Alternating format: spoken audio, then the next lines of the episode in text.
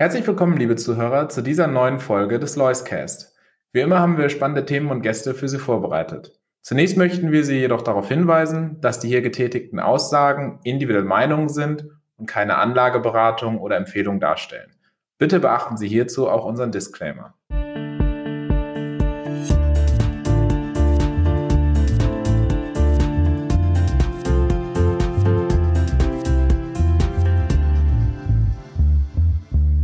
Ja, schönen guten Tag zu dieser heutigen Folge vom Loiscast. Zu Gast bei uns Herr Dr. Christoph Bruns. Herr Dr. Bruns, schöne Grüße nach Chicago. Ja, vielen Dank, Herr Riemann.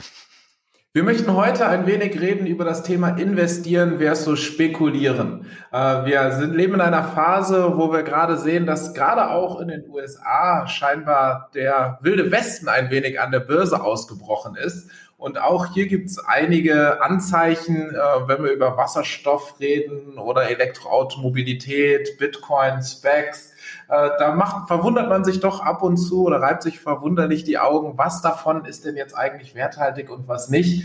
Äh, dazu möchten wir uns heute austauschen. Und Herr Dr. Huhns, vielleicht einfach mal zum Einstieg, äh, wie würden Sie denn die aktuelle Lage am Markt bewerten? Sind wir im wilden Westen und jeder macht, was er will, oder ist das hier noch alles rational, fundamental getrieben? Ja, da haben Sie große Stichworte äh, schon gegeben. Die Börse hat ja einen gewissen Touch, äh, wilder Westen zu sein, zwar immer und grundsätzlich und strukturell. Warum? Weil es an der Börse um die Zukunft geht und die kann ja keiner kennen und deshalb gibt es verschiedene Meinungen über die Zukunft. Da gibt es die Optimisten, die sagen, es wird alles rosig werden, die Technik wird immer besser, die Menschen müssen weniger arbeiten und so weiter und so fort. Und dann gibt es die Pessimisten, die sagen zur gleichen Zeit, ach, die Bedrohungen sind so groß, die, die Welt, äh, das Weltklima ist in Gefahr, die Weltpolitik und der Frieden ist in, in Gefahr. Äh, kurz, da hat man dann große Angst vor der Zukunft und entsprechend bilden sich dann Preise, die auch viel äh, hin und her schwanken, denn es gibt keine Einsichtkeit, wie die Zukunft sein wird. Das muss man zunächst mal vorausschicken. Das heißt, die Börse ist ja der Ort, wo dann quasi diese verschiedensten Erwartungen miteinander verbunden werden zu einem Preis. Nun ja, und äh, grundsätzlich gilt, es gibt dort Chancen, es gibt Gefahren. Leider wird übersehen, dass die Chancen weit überwiegen. Denn das Grundsatzthema der Börse lautet ja, man kann sich an anderer Leute Lebenswerke beteiligen. Soll heißen, da gab es mal einen Herrn Siemens und einen Herrn Microsoft und einen Herrn äh, Tesla und einen Herrn oder wie auch immer, die sind nun gerade nicht in der Börse. Und daran kann man sich beteiligen, wenn man das will. Es ist ein Freiheitsrecht. Keiner muss es. Wir haben ja die Möglichkeit zu sagen, nein, ich will nur ein äh, Sparkonto haben oder irgendeine andere Anlageform. Niemand muss es, aber man darf es und man kann es. Und ich habe das immer für klug gehalten. Denn es hat sich herausgestellt, dass die Wirtschaft wertvoller wird. Sie wird dadurch, dass sie neue Produkte entwickelt, neue Verfahren entwickelt. Und an dieser, an diesem wertvoller werden kann man sich beteiligen.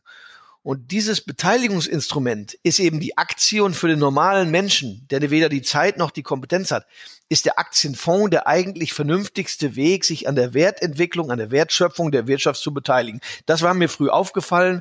Ja, äh, und wenn es mitunter äh, durchaus etwas chaotisch zugehen mag, der Gestalt, dass etwa Preise heute bei 100 stehen und morgen bei 80, wo man sich denn wundert, was ist denn so äh, unterschiedlich äh, zwischen gestern und heute? Nun ja, es gibt da neue Erwartungen aktuell, und danach fragten Sie, Herr Riemann, sieht es so aus, als wenn viele spekulative Hände am Markt aktiv wären. Man sieht das an den äh, Sonderthemen Kryptowährungen. Da gibt es ja dramatische Ausschläge, ohne dass jemand bewerten könnte, was irgendeine Kryptowährung etwa äh, wert sein würde. Deshalb ist mein Rat auch Finger weg von solchen Dingen, das sind Spekulationen.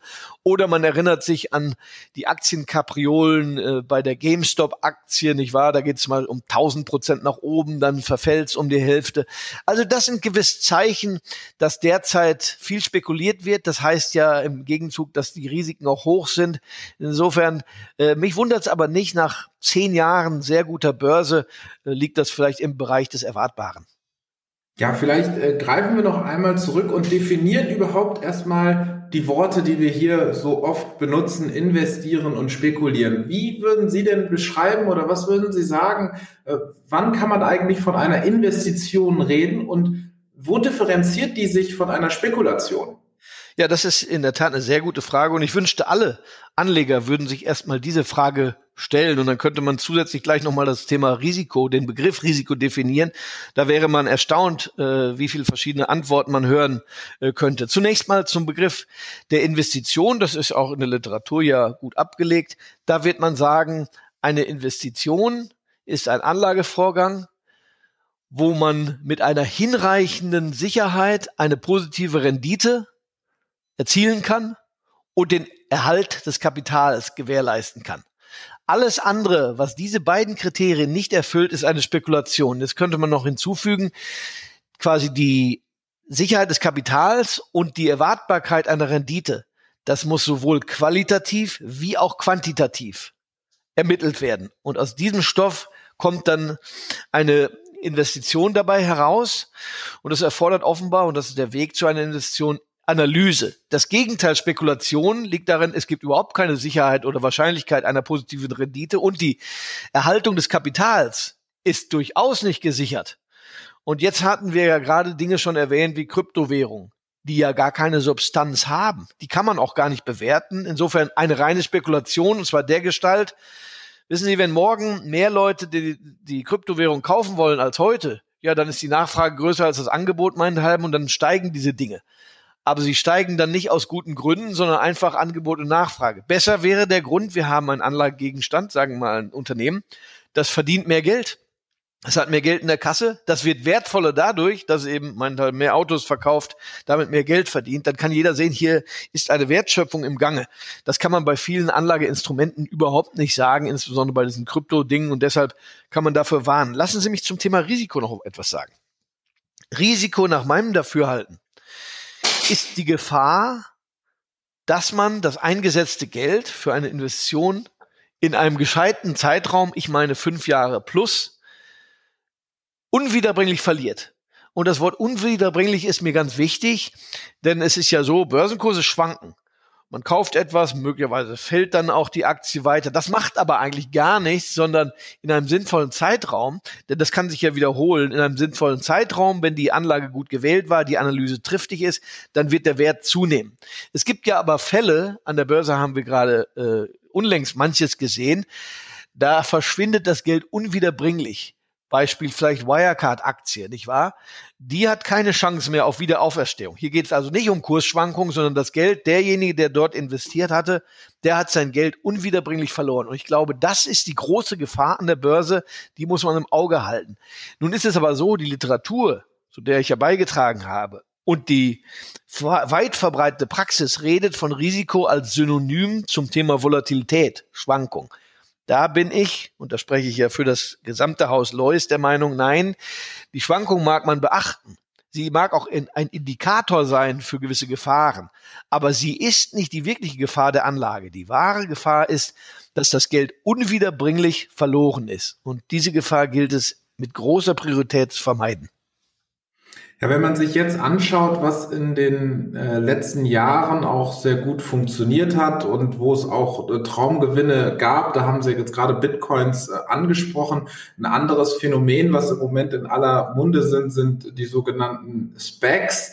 Äh, wie kann ich denn unterscheiden, ob sowas jetzt eine sinnvolle Investition ist oder ob man da lieber die Finger von lässt? Gibt es da irgendeine Daumenregel, wenn ich mir diese ganzen äh, Akronyme anschaue oder die ganzen Begriffe, mit denen da rumgeworfen wird. Mit was beschäftige ich mich als Anleger zuerst und wo kann ich von vornherein vielleicht schon ausschließen, dass das sinnvoll ist, äh, dort äh, Geld zu investieren? Die aller, das ist wirklich die äh, Gretchenfrage. Die allererste Frage muss immer lauten, was stellen die eigentlich her? Was ist das Produkt und braucht irgendjemand in der Welt das Produkt? Und hier fällt sofort auf beim sogenannten Spec, das ist ja ein Börsenmantel, eine leere Hülle, da ist nichts drin, so dass man sofort sagen kann, äh, Sie kaufen also quasi eine, äh, einen leeren Sack. Sie können offenbar überhaupt nicht sagen, dass sie irgendwas herstellen oder irgendwas verkaufen können, ja, dann kann auch kein Wert drin sein. Vielleicht liegt ein bisschen Geld in der Kasse. Beim Geld ist die Bewertung einfach. 10 Euro sind 10 Euro wert. Und dabei bleibt's auch. Kurz, wenn man überhaupt nicht sehen kann, was jemand herstellt, was jemand verkaufen kann und warum das auch die Welt braucht, also Kunden findet, ja, dann gilt grundsätzlich Finger weg. Da handelt es sich um reine Spekulation und das ist ja auch keine Überraschung. Nach vielen guten Börsenjahren hat nun die Finanzindustrie ein Vehikel entdeckt, wo es glaubt, Gelder wahrscheinlich unerfahrene Anleger anziehen zu können. Für Investoren eignet sich das ganz sicher nicht. Dann äh, gehen wir ein Stück weiter und sagen, Mensch, dann schaue ich doch einfach mal, was ich so privat benutze und was ich privat gebrauche. Und da fällt mir ein, im Moment natürlich äh, der Amazon-Mann, der klingelt relativ oft zu Hause und auch hier bei uns im Lois-Büro und äh, bringt fleißig Pakete. Äh, Wäre das dann eine Herangehensweise, dass ich dann sage, naja, okay, dann investiere ich in was, was man gebrauchen kann. Gebraucht wird scheinbar im Moment Amazon, also kaufe ich mir eine Amazon-Aktie. Jedenfalls ist das kein schlechter Start. Das ist noch nicht quasi das Ende der Analyse, aber ein guter Beginn. Denn man kann in der Tat ja bestätigen, Amazon wird gebraucht. Amazon hat Kunden. Amazon hat eine gewisse Beliebtheit. Man kann auch nachschauen, hat es eine gewisse Größe, hat es eine gewisse Bilanz, hat es ein tüchtiges Management. All diese Kriterien sind ja dann zu prüfen.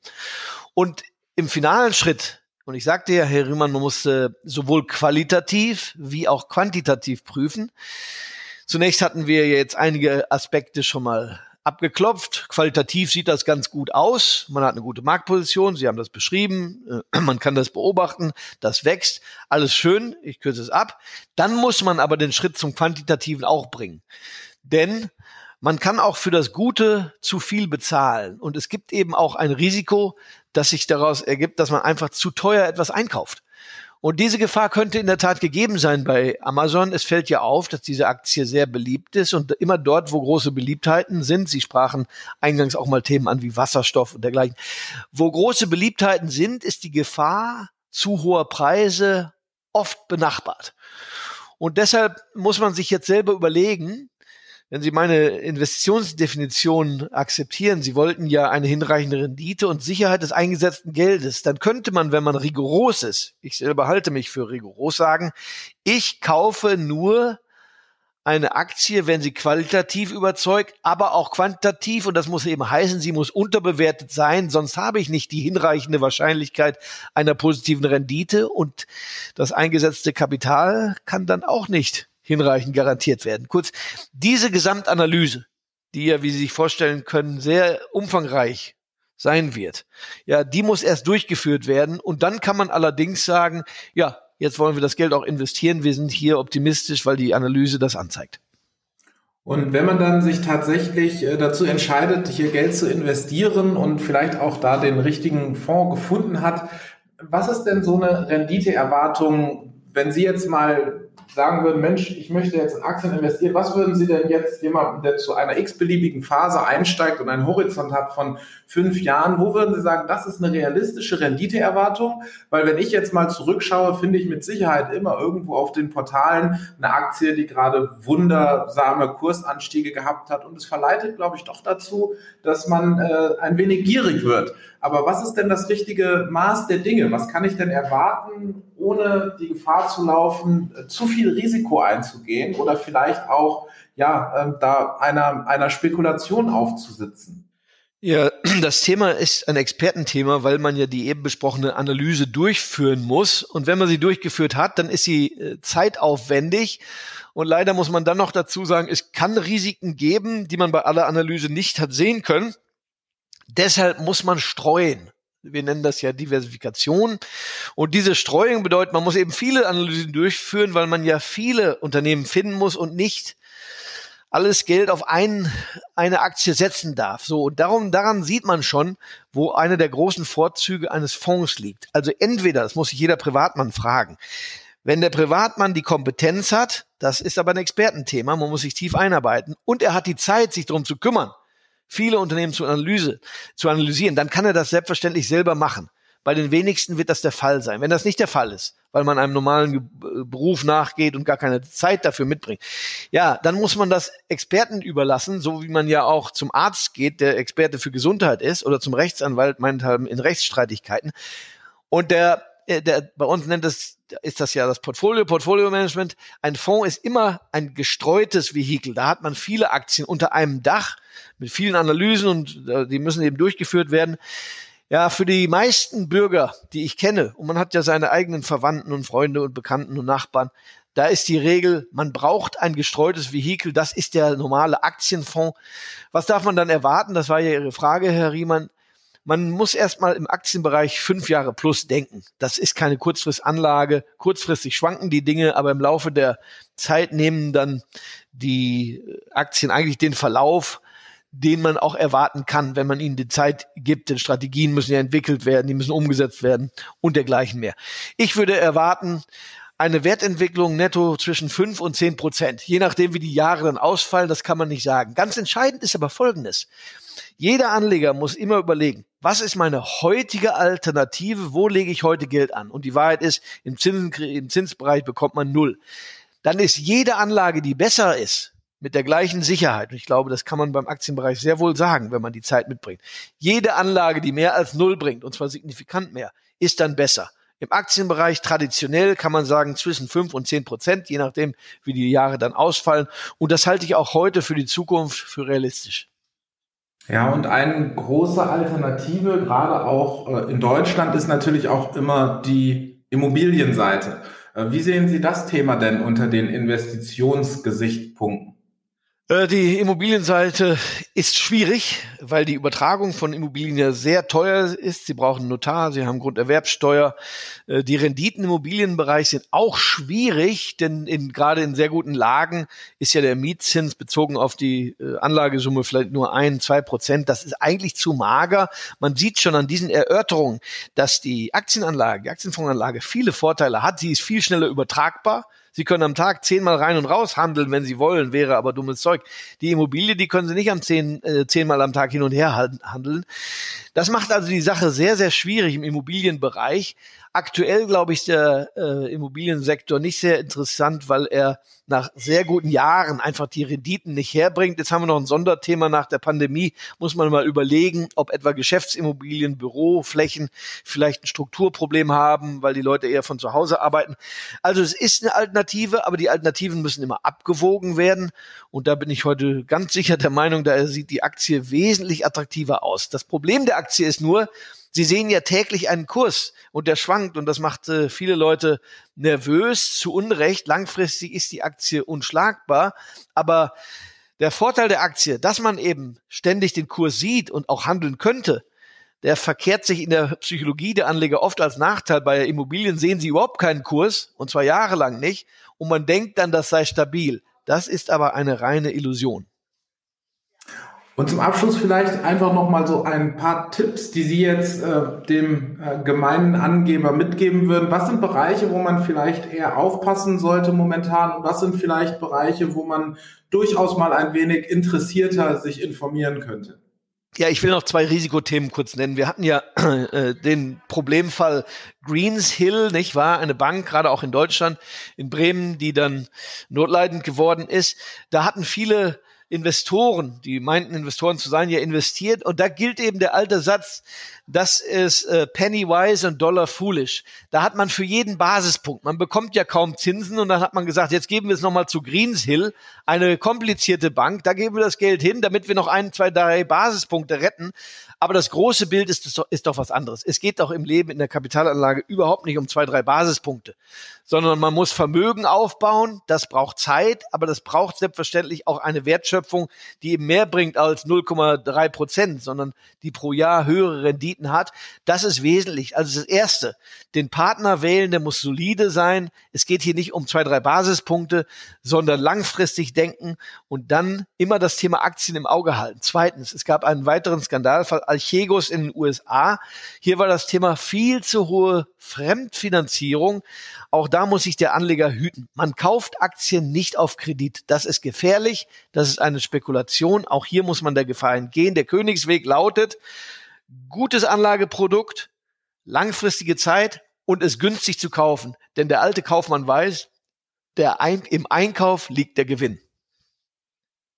Herr Dr. Bruns, das ist doch ein sehr schönes äh, Schlusswort für heute. Vielen lieben Dank für diese äh, eher praktischen Tipps, die wir heute einfach einmal durchgegangen sind für unsere Zuhörer. Ich freue mich auf die kommenden Diskussionen und wünsche Ihnen eine gute Zeit in Chicago. Bleiben Sie gesund.